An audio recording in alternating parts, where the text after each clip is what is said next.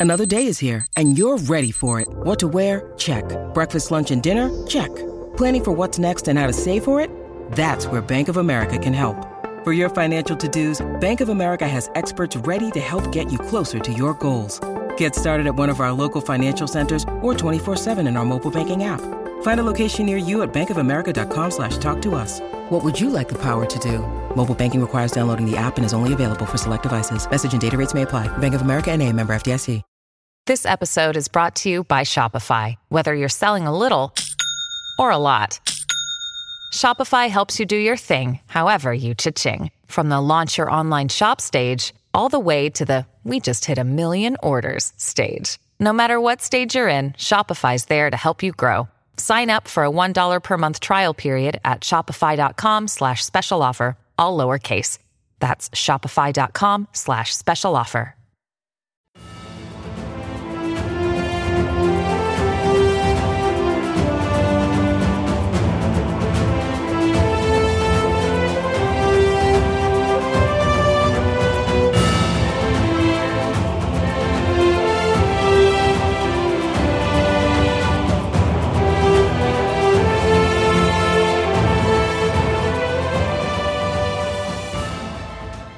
Welcome, everybody, to 1001 Heroes, Legends, Histories, and Mysteries podcast.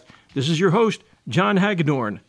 And we have a special guest with us today, author Walter Borneman. Uh, my son had recommended one of his books called The Admirals and said, Dad, you really need to check this out. This is some great reading. And I did, and it is great reading. I can recommend it to all of you listeners. My particular interest within the scope of this book was Admiral Chester Nimitz a legend. Walt, it's great to have you with us today. Hi, John. It's good to be with you. Thanks for having me on. You bet. Share a little bit of your background with us and what led you to write the book, The Admirals. Sure. I'm a, I'm a Colorado boy. I grew up here climbing uh, Colorado mountains, uh, got a master's in history and a, a law degree, and kind of kind of went down the path of law for a while, but you know, I was always interested in history, and I think it really goes back to uh, 1960 all that way with the centennial of the Civil War. Had a third grade teacher that kind of really really instilled a love of history in me, and you know, quite frankly, the admirals I think is kind of an outgrowth of a number of my other books. I've written about the War of 1812. I've written a biography of James K. Polk. And I think a lot of themes uh, have been, you know, America's westward expansion and, and America kind of embracing the continent, stepping onto the world stage. And quite frankly, this book, The Admirals, and all the four men that we talk about, Leahy, King, Nimitz, and Halsey, are really have their education rooted at Annapolis, uh, the Naval Academy, at that period of time, 1898, the Spanish American War. America is sort of has rounded out the continent. It's it's moving forward in terms of embracing its role in the world, and the Navy that they become a part of uh, during their Annapolis days really is the Navy that goes on to win World War II. So it was kind of fascinating to talk about that kind of theme in a broad context and look at these four individual men, you know, much, much different personalities, much, much different leadership style. But um, I won't tell you that Nimitz is my favorite, but I think he'd have to be pretty high on the list with anybody. That's fair enough. A little bit about Nimitz's uh, background, uh, growing up. Where did he grow up? What kind of influences uh, sent him in the direction that he went, and what direction did he go in? Well, you know, he grew up in the uh, sand hills of Texas, west of Austin and uh, Fredericksburg, and he actually wanted to go to the military academy. But there were so many. Again, this is 1885 that he's born, and it's it's the early 1900s when he applies. There's so many uh, cavalry officers who have sons on the western frontier who want West Point appointments that he can't get into West Point. So his congressman offers him an appointment to the, the Naval Academy, and, and he accepts it you know, there's there's kind of a funny story. Uh, Nimitz is a second generation uh, German, and there's kind of a funny story that that he goes to Annapolis and is told he needs to take a foreign language, and he writes back to his parents, who were still speaking German at home and says, I should take a foreign language. What, what should I take? And they wrote back and said, well, take English, son. So, you know, that's the, uh, the upbringing that Nimitz had. His, his fa- grandfather, who was sort of the revered person of young Nimitz's life, he was called Captain Nimitz because there, there were various stories, most of them probably not true, about all of his seafaring experiences and the fact that, uh, uh, you know, out here in the sand hills of Texas, he is in fact still Captain Nimitz. Uh, his grandfather was uh, with the Texas Rangers, from what I understand. Is that correct? Yes. That's true. That's true as well. So between the Texas Rangers and seafaring and everything else, uh, he told Nimitz, uh, Chester was always a great storyteller, and I think he really learned it from his grandfather, who I'm sure, uh, whether it was Texas Rangers or seafaring, embellished some of those stories. He was involved in World War One. Is that correct? He's involved in World War One. You know, Nimitz cuts his teeth in submarines, and this is an era when uh, their gasoline-propelled uh, boats really dangerous. I mean, a spark can set off uh, uh, the whole boat aflame, and he helps with the conversion between gasoline powered submarines and diesel. And then goes on and spends a lot of time. He was always very proud of his dolphins, the the signature uh, signia of uh, of submariners. And he spent a lot of time in submarines. And he actually, during World War One, one of the things that he's involved with is um, refueling ships at sea. So, whether it's submarines or that kind of stuff, a large part of Nimitz's personality really is that he's an innovator. And I think that serves him well uh, across the expanse of the Pacific during World War II. That's amazing because he's also credited, isn't he, with really putting the push on for the first nuclear powered submarine? Well, that's true. Af- after the war, he certainly embraced nuclear power. Uh, kind of getting ahead of the story, I don't think he was particularly a proponent of dropping the atomic bomb. But after the war, uh, he's chief of naval operations for a couple of years, and and he definitely is a proponent of uh, of nuclear power for sure in that capacity. World War II breaks out. A Japanese attack Pearl Harbor, December 7th, 1941. Where was Nimitz at that time, and how long was it before he was thrust into a, a position of leadership? So that afternoon of December 7th in Washington, Nimitz is out walking his dog around the neighborhood. He, he's in Washington. He's head of the Navy's Bureau of Navigation. Now, despite what that sounds like, that's essentially the Navy's personnel department. So he's been posted as a rear admiral to Washington. And quite frankly, his job in terms of the Bureau of Navigation is to oversee all of the postings of naval officers uh, throughout the entire U.S. Pacific Fleet. So he has a really good idea. He's seen all their personnel files. He has a really good idea of what their personalities are, what their capabilities are. And if you say, you know, what was Nimitz's background or what made him a good leader and effective in the Pacific, I think it really needs to go to his his job on December 7th, which was as part of the uh, the head of the Department of Personnel. Now, very very quickly, uh, Franklin Roosevelt, of course, and Secretary of the Navy Knox say to uh, Ernest J. King, "Okay, you're going to be the man who's going to lead the American fleet." And at the same breath, almost, they say to King, okay, who are we going to put in command in, in the Pacific? And that becomes Chester Nimitz. Uh, Roosevelt fairly famously says uh, after King uh, uh pr- promotes Nimitz and, and says he's the man to do the job, uh, Roosevelt's orders to King are, well, you know, tell Nimitz to get out to Pearl Harbor and, and stay there until the war is won, which exactly, of course, is, is what happens over the next four years. What type of a leader was Nimitz? What do his subordinates think of him? Nimitz is the kind of leader who really leads by example. I think um, we'd go back to his days at Annapolis, and the Lucky Bag, which is Annapolis's uh, yearbook, called him calm and steady, and said that he had the ability to kind of get to the root of a particular problem. And I think that that's definitely true. You know, some of the other naval leaders of, of World War II, and, including Ernest J. King, who always led as sort of a, a brash style, uh, you know, very, very loud, boisterous, and uh, irate temper. Nimitz was very calm, very cool, uh, the kind of guy who would basically give you an order and, and put his hand on your shoulder and say, let's get this thing done together. And I think the best thing that, that really epitomizes that is that after he's directed to Pearl Harbor, he shows up in Pearl Harbor on Christmas Day of 1941, flies in in a big four engine uh, uh, Coronado PBY, lands in the waters of, of Pearl Harbor there.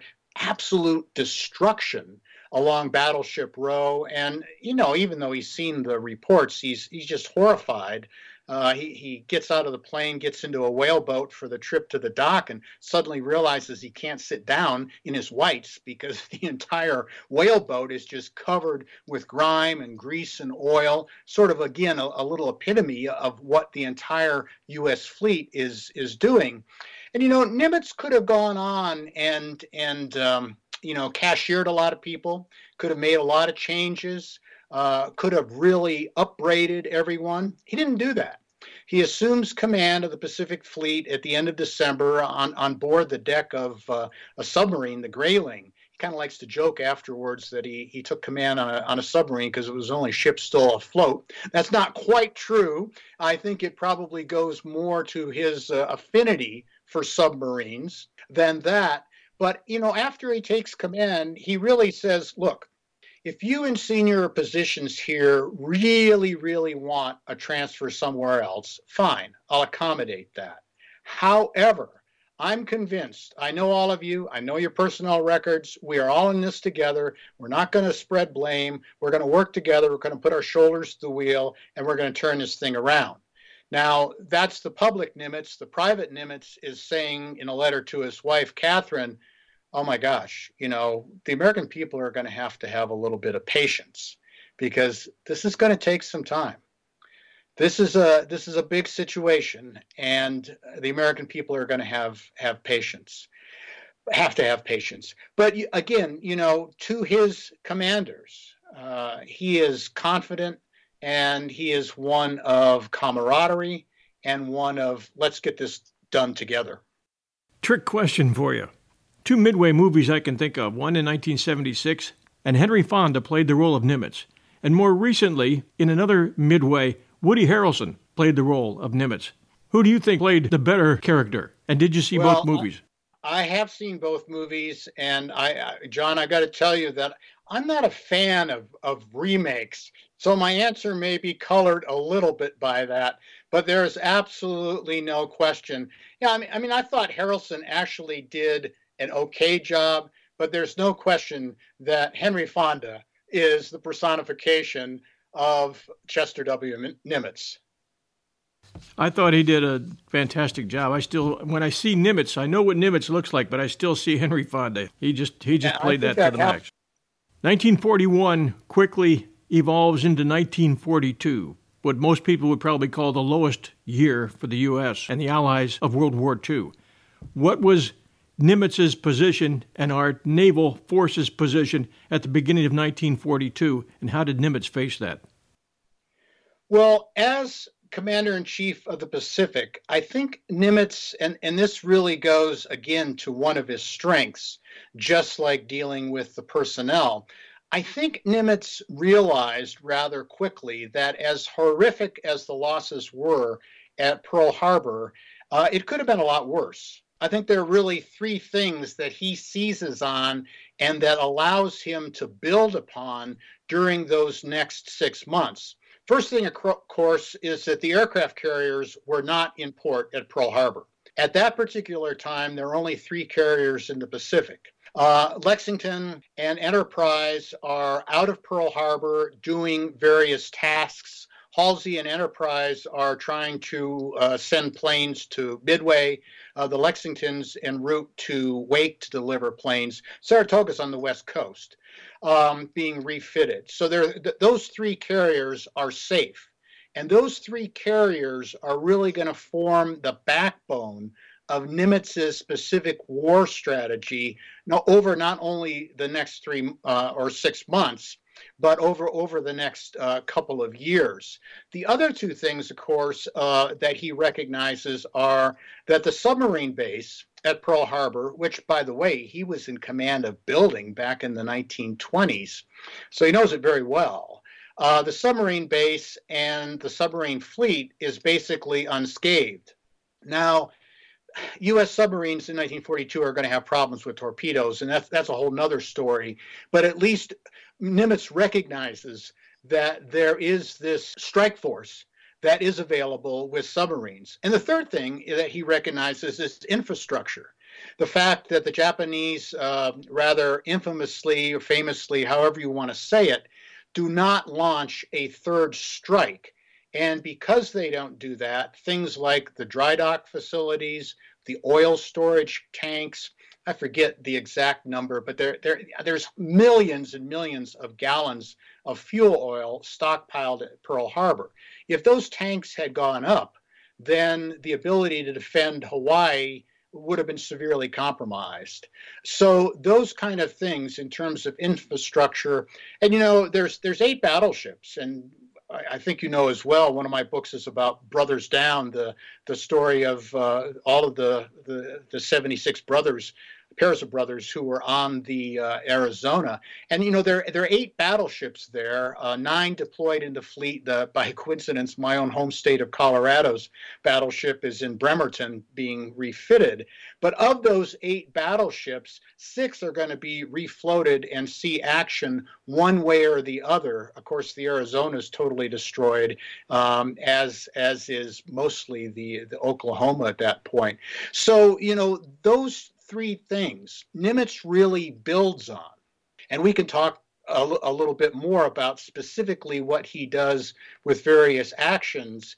But I think if you were to say, what does Nimitz do during the first six months of 1942 to reverse the course of the war, the, the two words would have to be aircraft carriers and that he really comes to rely on those carriers that escape Pearl Harbor and are able to do things not only like the Doolittle raid, but Nimitz has got Halsey sending carriers all over the Pacific within weeks of, of Pearl Harbor. When did the Yorktown enter the war? Uh, the Yorktown goes from the Atlantic over to the Pacific if memory serves, about January of 1942, and it arrives there by by by February. What happens is that those three carriers we mentioned, Saratoga gets hit by a Japanese torpedo off Hawaii uh, really early on and has to limp back to the West Coast for repair. And Yorktown at that point is the replacement. And of course, by the time of the Doolittle raid in April of, of 42, Hornet is on station out there too. And and famously, Hornet will be the, the main carrier who takes uh, Jimmy Doolittle, Doolittle's B 25s to uh, off the coast of Japan. We'll return to our interview right after this sponsor message. It's Kaley Cuoco for Priceline. Ready to go to your happy place for a happy price? Well, why didn't you say so? Just download the Priceline app right now and save up to 60% on hotels. So, whether it's Cousin Kevin's Kazoo concert in Kansas City, go Kevin, or Becky's Bachelorette Bash in Bermuda, you never have to miss a trip ever again. So, download the Priceline app today. Your savings are waiting. Go to your happy place for a happy price. Go to your happy price, Priceline. And now, back to our show. Walt, tell us a little bit about the early carrier raids. Nimitz really quickly decides that some kind of action needs to be taken in terms of striking back at, at Japan. And uh, Bill Halsey, who's been out on the Enterprise and come back into Pearl Harbor the, the day after the attack, and like everyone else, uh, he just can't believe the destruction. But you know, Halsey's a fighter. He's ready to get get back in in the action right away and deliver some blow. And Nimitz, and, and again, I, I think it's important to know that both of these gentlemen are good friends from their Naval Academy days. And you know, it's definitely Bill and and Chester And they get together, and Nimitz basically says, look, you know, we need to make some kind of foray, and we want you to take Enterprise and another of their classmates, Frank Jack Fletcher, uh, take uh, another carrier, Enterprise and, and Lexington, and, and basically make uh, raids against the uh, Gilbert and Marshall Islands. And in January of uh, 1942, again within 60 days of, of Pearl Harbor, they do that. Now, you know, the this is a little bit more. I don't mean to downplay the operation, but it's it's more in the nuisance raid category and more in the morale building category. It's not any great strategic blow to Japan but they have been able to uh, knock out some some some Japanese bases. And again, this is this is early. This is going on the offensive in January of 1942.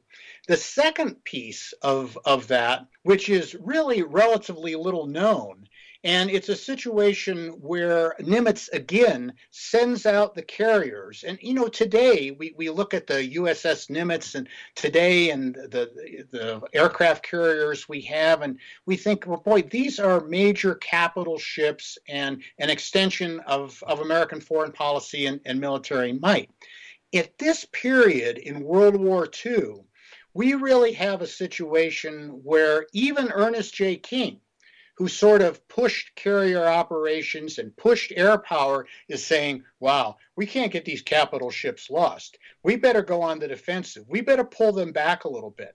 And Nimitz, even though he's come up in the submarine force and, and everything, he really embraces the idea not only of air power, but of air power put forward with carriers. So he's got Halsey with, with the carrier raids into uh, the Marshalls and the Gilberts.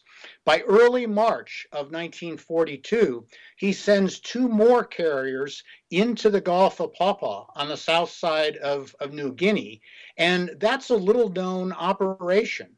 And the importance of that operation is that ostensibly they're there to fly over the Owen Stanley Range and, and attack uh, Japanese forces that are landing on the north side of New Guinea around a place called Lae. And, you know, that all happens. They sink some transports. But what really comes out of that? Two things.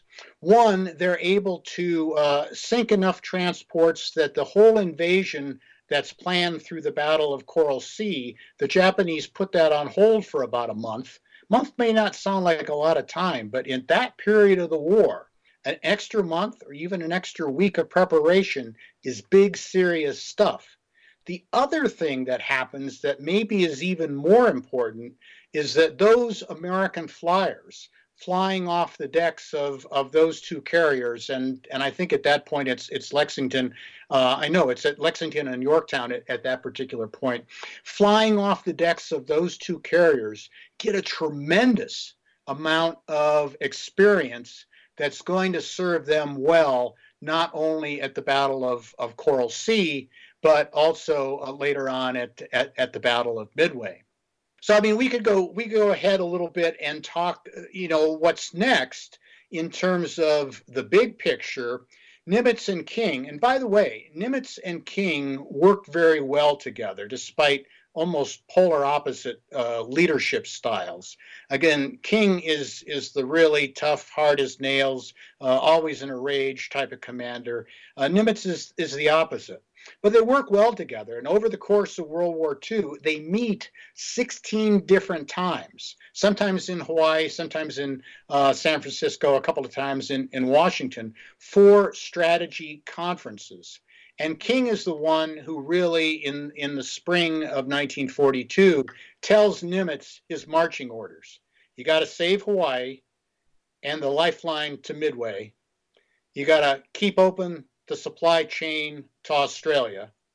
And third, which is kind of counterintuitive at that particular point, you got to be aggressive and strike back.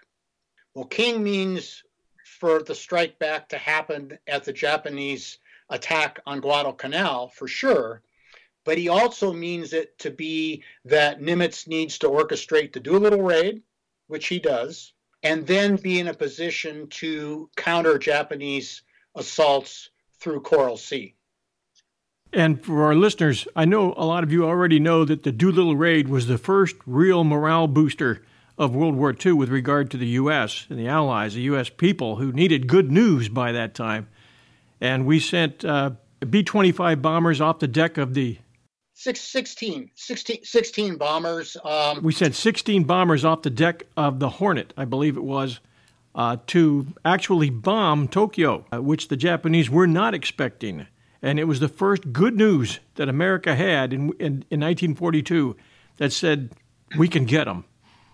And I think it's kind of interesting that even that attack on Japanese homeland really didn't change the perception of the Japanese uh, imperial staff that they had made this tremendous uh, expansion throughout the Pacific and they haven't quite at that point invaded Guadalcanal, but they're planning to do so. The Battle of Coral Sea and the uh, the attack on Port Moresby in New Guinea is basically underway at that time.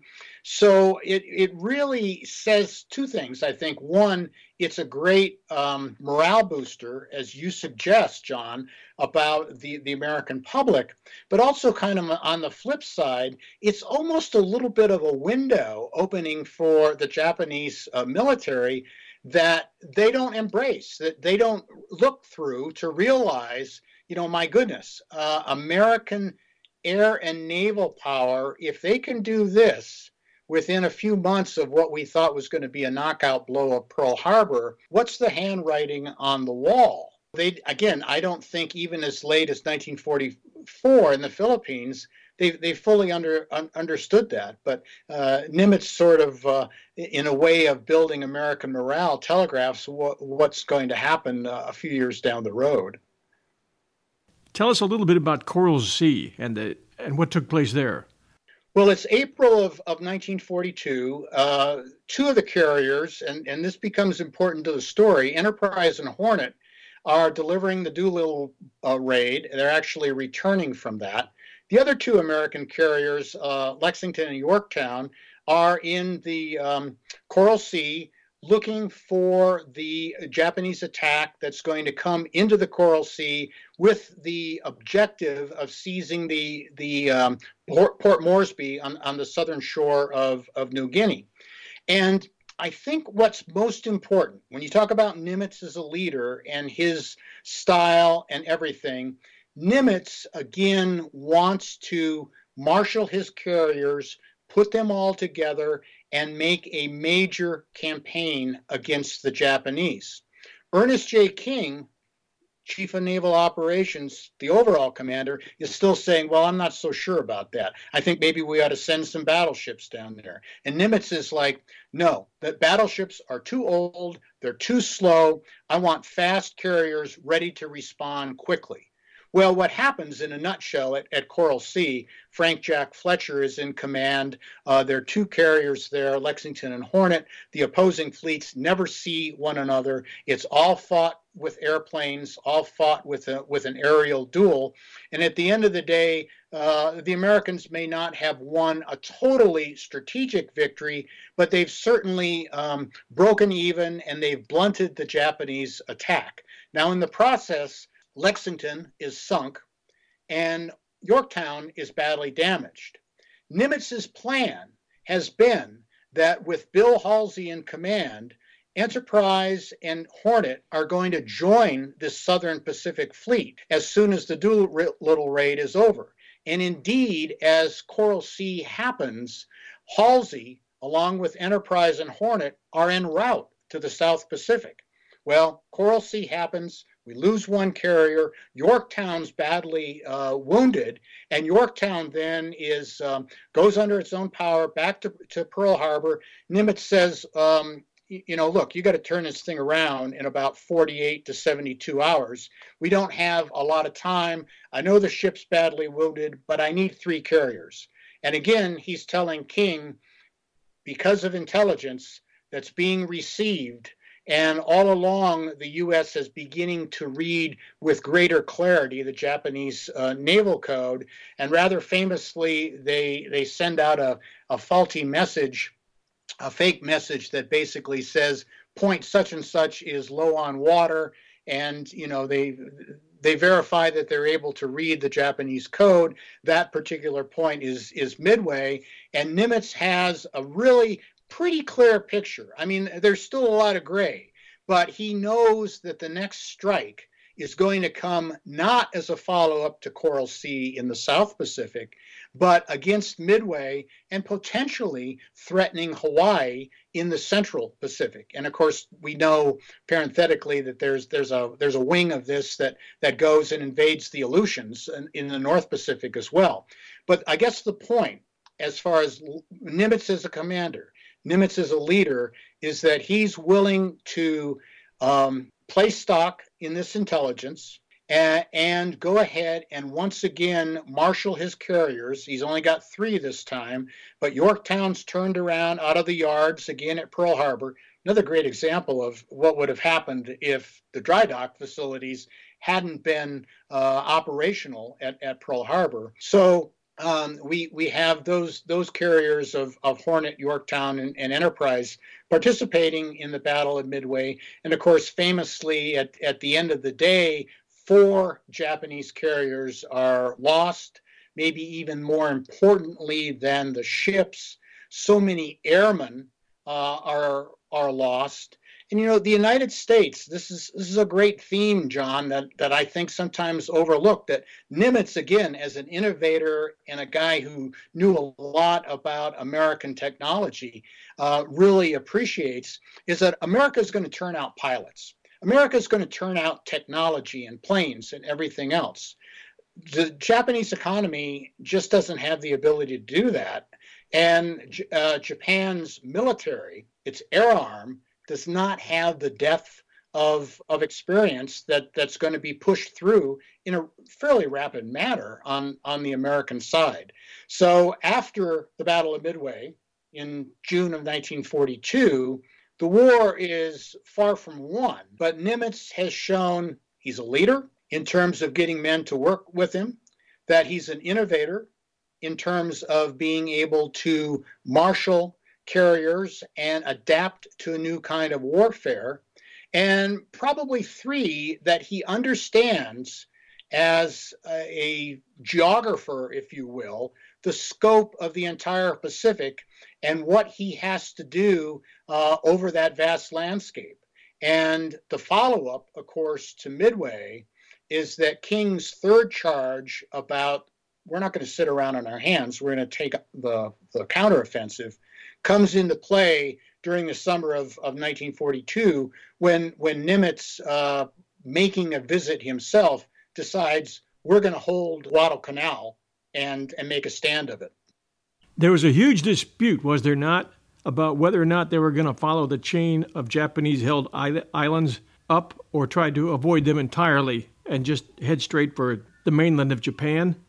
Or not? There's always the, well, there's always this. Um, the one person we haven't mentioned, John, yet, who plays into this is Douglas MacArthur, because Douglas MacArthur gets command of, of the Southwest Pacific area, essentially New Guinea and and what will be the Philippines once they're retaken in 1944.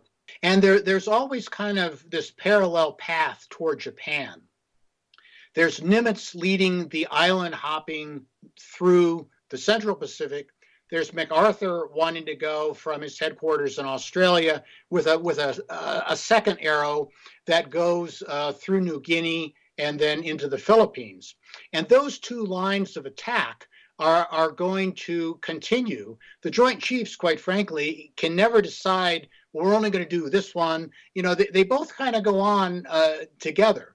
I think most mostly because there's inertia on MacArthur's part because of who MacArthur is and and his public relations value and everything else in terms of that flank. But in terms of Nimitz's flank, I think there's value in uh, the Joint Chiefs recognizing that we can't go directly to Japan. We've got to come up with some some intermediate bases, and that's indeed what happens by way of kind of a broader strategy of of island hopping that uh, takes us from Midway all the way to uh, to Okinawa in the spring of, of 1945. We'll return to our interview right after this sponsor message. When you need mealtime inspiration, it's worth shopping Kroger, where you'll find over 30,000 mouthwatering choices that excite your inner foodie. And no matter what tasty choice you make, you'll enjoy our everyday low prices, plus extra ways to save, like digital coupons worth over $600 each week. You can also save up to $1 off per gallon at the pump with fuel points. More savings and more inspiring flavors make shopping Kroger worth it every time. Kroger, fresh for everyone. Fuel restrictions apply. And now, back to our show. A lot of historians have been rough on MacArthur with regard to his leaving the Philippines wide open uh, with our our air, especially with our air and naval forces that he had command of in the Philippines, and allowing the Philippines to be attacked and having most of the planes on the ground when the Japanese air wave came, I think 24 hours after Pearl Harbor. And MacArthur had been warned and from what I understand, MacArthur was at a dinner party uh, late into the night the night before. And command decisions, according to some historians, weren't made the following day when the Japanese wave came and wiped out a good portion of our Philippine Air Force. Is that a correct well, assessment? Well, well, you know, I'm I may be one of those historians who's been a little rough on Douglas MacArthur because one of my others other books is in fact called MacArthur at War, World War II in the Pacific, and and I guess I would say about that that I think that regardless of what you say about resources, and MacArthur had plenty of resources. That was the place where George Marshall and the American military establishment assumed, rather than Pearl Harbor, that the Japanese would strike. So MacArthur's getting all kinds of reinforcements with, with planes and men and, and, and ships before December 7th. Um, the story of the planes being caught on the ground is a little bit more uh, complex because they actually take off and then they land to refuel. And when they've landed to refuel that's that's when the main japanese attack comes at clark field. So there you know there's a there's a question of responsibility there but what is clear and where I, what i think douglas macarthur really has to take um, some responsibility for, the main responsibility for, is that he is alerted very early on what's the morning of December 8th in the Philippines about the attack on Pearl Harbor. Almost inexplicably, he does nothing for roughly about six hours, even refusing to meet with a couple of his commanders. And I, one of the things that I put forward in my book, MacArthur at War, is that I, I think that there was some hope on his part because of his long affinity for the Philippines that somehow he might be able to keep that area and country out of war. Well, I think that was pretty naive, actually. But I there I don't know any other great explanation for why he didn't react more quickly, because he does, to your point, very definitely get a hey we're at war execute plan orange which is essentially attacking formosa and doing a counterattack with the b-17s that he has on on um, luzon. That that never that never happens uh, that attack. Those planes eventually get withdrawn to mindanao and and of course they're pretty well splintered by the time the the japanese invade and take manila the whole story of macarthur being evacuated out of the philippines and then the surrender of 60,000 American and Filipino soldiers to the Japanese, and then the loss of over half of those men in prison camps in, at Bataan and other areas in the Philippines is one of the saddest stories of World War II. Who had the who had the ultimate power there to decide whether we were going to surrender those men or whether we were going to tell them to fight to the last man? And would the, and would it have made a difference? Well, and, and, I and I apologize to our listeners for getting off the subject, but this is a question I'd love to have answered. That that's a that's a, that too is a complicated story in terms of MacArthur actually thought that he still had retained some measure of, of command. The folks in Washington are pretty clear thinking that Jonathan Wainwright is the supreme commander in the Philippines even though MacArthur had sort of divided up commands and thinking that, well, if Luzon fell, that Cebu uh, or Mindanao would be able to continue the resistance.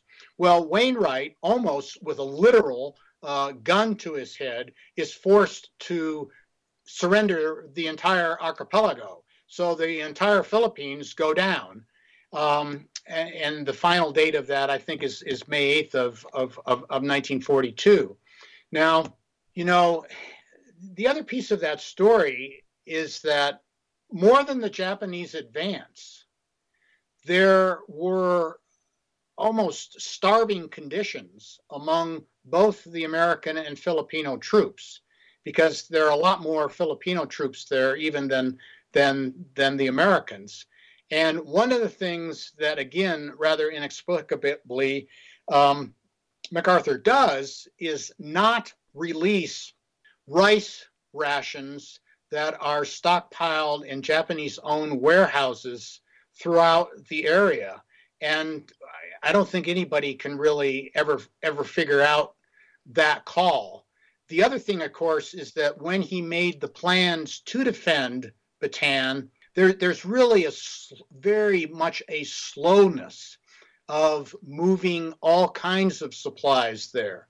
Now, I guess we know the history of World War II enough to say that MacArthur's dream of being able to get back to the Philippines quickly uh, probably wouldn't have come to pass in any regard. But if, in fact, those foodstuffs and other supplies had been passed out, available there, could Bataan have held out another six months or so? And, you know, back to the, the Nimitz piece of this story is Nimitz, of course, is absolutely involved with all of this because MacArthur is screaming to Roosevelt, where's the American Navy? Well, the truth of the matter is, is you and I have just gone through and chronicled where the American Navy, thanks to Chester W. Nimitz, has been with all kinds of carrier raids as close to the Philippines as New Guinea, uh, the Doolittle raid, actions off Coral Sea, and Midway. I mean, Let's face it, if Nimitz had not won the Battle of Midway, secured Hawaii, made it impregnable, and and ready to move west again, it really wouldn't have mattered much about what MacArthur was was doing in Australia because the Japanese would have been on, on the verge of, of, of winning the war. But I guess my point, and if you want to talk more about it, we certainly can. Nimitz and MacArthur despite MacArthur's frequent public posturing, really do work pretty well together. Um, it's been sort of, and, and maybe even in the Admirals, I'm guilty of this a little bit about playing up the controversies between services and the rivalries. I think my my thought at the end, having written about both of these men in depth, is that sometimes that was really fostered by staff people who had their own egos and agendas. And when push came to shove, MacArthur and Nimitz, MacArthur and Halsey certainly o- over coordination for, for Guadalcanal worked very well together. What do you think Nimitz's biggest regret was for his command during World War II? I think I would have to fast forward a little bit to the fall of, of 1944. Um, MacArthur's poised and ready to uh, go back to the Philippines. Um, on the American side, we've had the Battle of the Philippine Sea. Uh, Spruance has won a great victory there. Uh, Nimitz is pushing forces um, westward. He's already gone through the, uh, the Gilberts and the Marshalls. And he's basically uh, looking at the island of Peleliu and the Palau Islands, which are kind of the next logical step for the Philippines. Well, um, this is going to turn out to be an absolutely uh, bloody, terrible thing. The First Marine Division and, and the great book, uh, The Old Breed, tells that story. And what happened in a nutshell is that Halsey basically says look, um, I don't think we've been conducting these carrier raids against the Philippines. I don't think that there's there there's that much resistance there. I think we ought to expedite MacArthur's timetable about reinvading the Philippines at Leyte 60 days. And all we really need is a little bit of, of resources from Nimitz, which he's willing to give. But he, there's sort of discussion about whether we should just forget and, and delete the uh, invasion of the Palau Islands and, and Peleliu. Well, Nimitz looks at, and by this time, there's this huge pipeline of men and materials uh, flowing into the Pacific. Managing this at Nimitz's level is just mind-boggling. And Nimitz says, you know, I'm I'm willing to support that with some divisions farther back in, in the pipeline, but we're 48 hours off the beachhead. We've got to go ahead and complete this operation. And um, what happens, of course, again, is horrific losses among among the U.S. Marines. And I think in in Nimitz's mind, uh, although he may not have said it ever quite this bluntly, I think he regretted that maybe there wasn't some other way or something he could have done to add that group of islands to the islands that were being bypassed.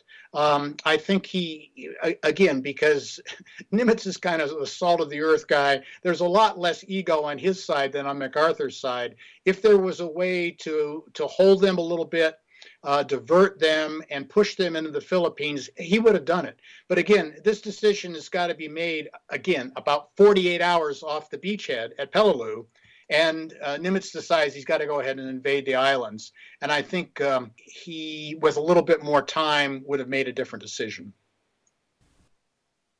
Uh, I've got a side question for you, Walt. I've always had a deep interest in Amelia Earhart's story. And as my listeners know, I know I've said it countless times that she was. I'm I'm totally with the crash and capture theory that the Japanese picked her up on uh, July, probably July 7th, 1937 that she had been either either run out of gas or or forced down uh, with her Electra, and that the Japanese picked her up and ended up taking her to Saipan, where she and her co-pilot Fred Noonan died. An author named Fred Goerner uh, in the early '60s wrote a book about Amelia Earhart in his belief that she was picked up by the Japanese, and it was a hugely popular book. And the book alone inspired a lot of replies back to Goerner from servicemen uh, who had seen her plane in Saipan uh, when they were cleaning up their operation after the Saipan invasion. There were local Chamorros who, to this day, swear that they saw Amelia Earhart as a prisoner of the Japanese in the summer of 1937. There were witnesses all along the trail from the Marshall Islands where it is said that her plane went down and where witnesses did see that plane coming down. They saw the Japanese pick them up. They saw them being transported to a ship called the Kyushu, Kyoshu. Goerner had contacted a lot of people in Washington, and one of the people that he contacted was Chester Nimitz. And he became friendly to Nimitz. And Nimitz told him, off the record, he said, Don't give up the Japanese did take her, but I can't tell you that officially. And it's circumstantial, we all know that, but it was one of the things that really kept Goerner in the chase and brought a lot of, lot of, brought a lot of other researchers into the chase as well. Did you, in your research, ever come across any mention of uh, Earhart or any knowledge of her capture? Well, Goerner's book is is a, a great piece, and it's still foundational, I think, in in the Earhart um, uh, legacy. I did not come across anything specifically between Nimitz and, and Goerner, but what I can tell you, which is which kind of plays into the bigger Nimitz story, you know, in, in 1937, when Amelia Earhart went down, um, William D. Leahy, who's another of, of the four or five uh, star uh, admirals, is in fact um, uh, about, just about to become chief of, of naval operations. And he tells Franklin Roosevelt that, look, we've got to do a massive search. We, have got to get into the area of the Marshall and, and Gilbert Islands, which basically Japan, having received as Japan's actually an ally in World War One, so that's why it ends up with some of the German mandates in in the in the Pacific. And they're not supposed to fortify them, but they they definitely do. So uh, Leahy is one, um, and at that point, uh, as I recall, Nimitz is is just being posted to Washington with his Bureau of, of Navigation job. So he he wouldn't have been in the field operationally at sea in the Pacific during that time. But Leahy wants to go ahead and do a major search, which they do in part. But Leahy wants to go ahead and actually put troops ashore on some of those Japanese islands to see what's going on. So Roosevelt, of course, being being very careful about what that would provoke, says no. But I think that to your laying that out, had that happened, perhaps not on Saipan, but uh, in the Marshalls and the Gilberts, and you know we know she was bound for Howland Island and and uh, those areas there. It you know it might have it might have shown some evidence uh, a lot sooner. Yeah, the Gilberts were, I believe, about 150 miles southeast, and the Marshalls 150 miles or 200 miles to the northwest. Uh, and from what I understand, the Japanese would not allow us to search the Marshalls. We did fly over the Gilberts, but the Japanese wouldn't allow us anywhere near the Marshalls. And as it turned out, the Japanese said that they were going to handle that part of a search and they would let us know uh, what they found. Of course, they said, "Well, what do you know? We didn't find anything." Uh, didn't an- find anything. Yeah. Another story for another time. Nimitz seemed to me the kind of guy who would have told Goerner something exactly like that and say, You're going to have to keep this off the record. I'm not going to put it in writing, but don't give up your search. Uh, I, I, I think that's probably true. There were four five star admirals. Could you talk a little bit about them and with perspective to World War II? Sure. It's uh, there. There's only four men in American history who have achieved the five star rank of fleet admiral, and this all occurs in December of 1944 when Franklin Roosevelt really feels that he wants to elevate the uh, the high command. The Navy's going to get uh, four, the Army is going to get four uh, generals of the Army. And on the, the Navy side, those four men are William D. Leahy, who's basically been uh, chairman of the Joint Chiefs of Staff, uh, Roosevelt's confidant, uh, sort of a combination national security advisor uh, and and quite frankly also functioned uh, in the last year of Roosevelt's life as as White House chief of staff uh, de facto. And uh, the, the second one, of course, is Ernest J. King, who's commanded all of the American fleet. The the, third one is uh, Chester Nimitz, and Nimitz, I think, to his credit, then when the question comes up of you know who should have the fourth set of five stars on the Navy side. Uh, the, the two folks who are kind of in the running are, are Bill Halsey, who's gotten a lot more press, and Raymond Spruance, who has served as Nimitz's chief of staff for a time. And probably Nimitz recognizes that for all that Bill Halsey did at sea, that Spruance, with his little bit more of a cerebral approach, you know, may have been uh, as as much of an ally and and a help in in in winning this war than than anyone. Well, Halsey gets the fourth set of of five stars. Uh, it takes a little while for that to happen, but Nimitz, uh, after his retirement, continues to lobby for a number of years that Ray Spruance, Raymond Spruance, and by the way, he did always go by Raymond, sign his name, uh, Raymond Spruance. Raymond Spruance uh, was deserving of of that uh, what would have been a fifth set of, of five stars. That never happened. Congress never did that. But here's the final piece of the story that in death all of these men nimitz spruance and a couple of other of their friends richmond kelly turner all lie buried together as was their plan uh, while they were living they are all buried together with simple graves and simple white crosses in the National Cemetery above San Francisco International Airport, above San Bruno there in, in the foothills of, of California. So I've I've walked along the line and thought a lot about them. And no doubt thank them for their contributions. Indeed. Thank thanking them from uh, an eternally grateful nation. Have you ever been aboard the USS Nimitz? No, I have not. And and you know uh, what what a great example is the lead ship of a carrier class. It is hard to believe, John, that this ship launched in uh, 1972, and of course it was Nimitz's daughter, uh, uh Kate, who uh, did did the uh, did the christening. Is, is is 50 years old and just about to be retired as the new Gerald Ford class comes online. But uh, yeah, it would be great. I, I don't know what the Navy's plans are for her. But what a what what a piece of, of, of history and and really a ship that kind of uh, spans the entire period from you know in some respects the the ships that that operated in during the Vietnam War were were sort of post World War II era things and here's the USS Nimitz uh, coming uh, down the ways at that period of time and 50 years later in the 21st century you know we're still talking about the USS Nimitz. I got aboard once in a civilian capacity. Uh, this was back in the early 80s, and it was docked in Norfolk. If I recall, her numbers were 68. And 68. It's That's the only aircraft carrier I've been on. I had a job in fishing tackle sales, and my original territory was the Outer Banks of North Carolina, but this was winter.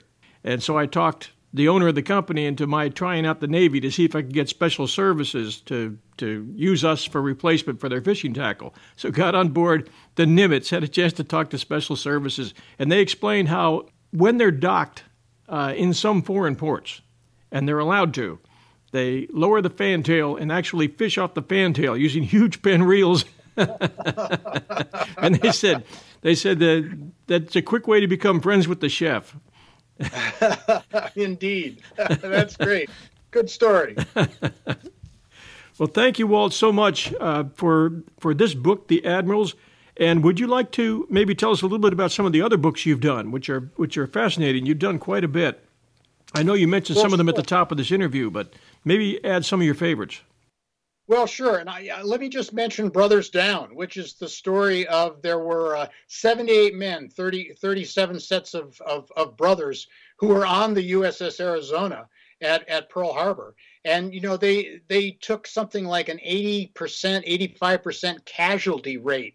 Uh, very few of them survived and it's it's really it's it's a different more personal story than sometimes I've written because it's it's it's all the family members who have given me letters and diaries and uh, to, to see these young men who thought they were safe by serving on a battleship, thought they were even extra safe by uh, serving with a brother, uh, gone. It's uh, it, it's a pretty mo- emotional book. And by the way, it'll it'll be out in paperback um, uh, next week. So, per- oh, okay, perfect, perfect, timing for how we're talking. Well, good. Well, there, there's your opportunity right there. All uh, right, so, sounds good, John.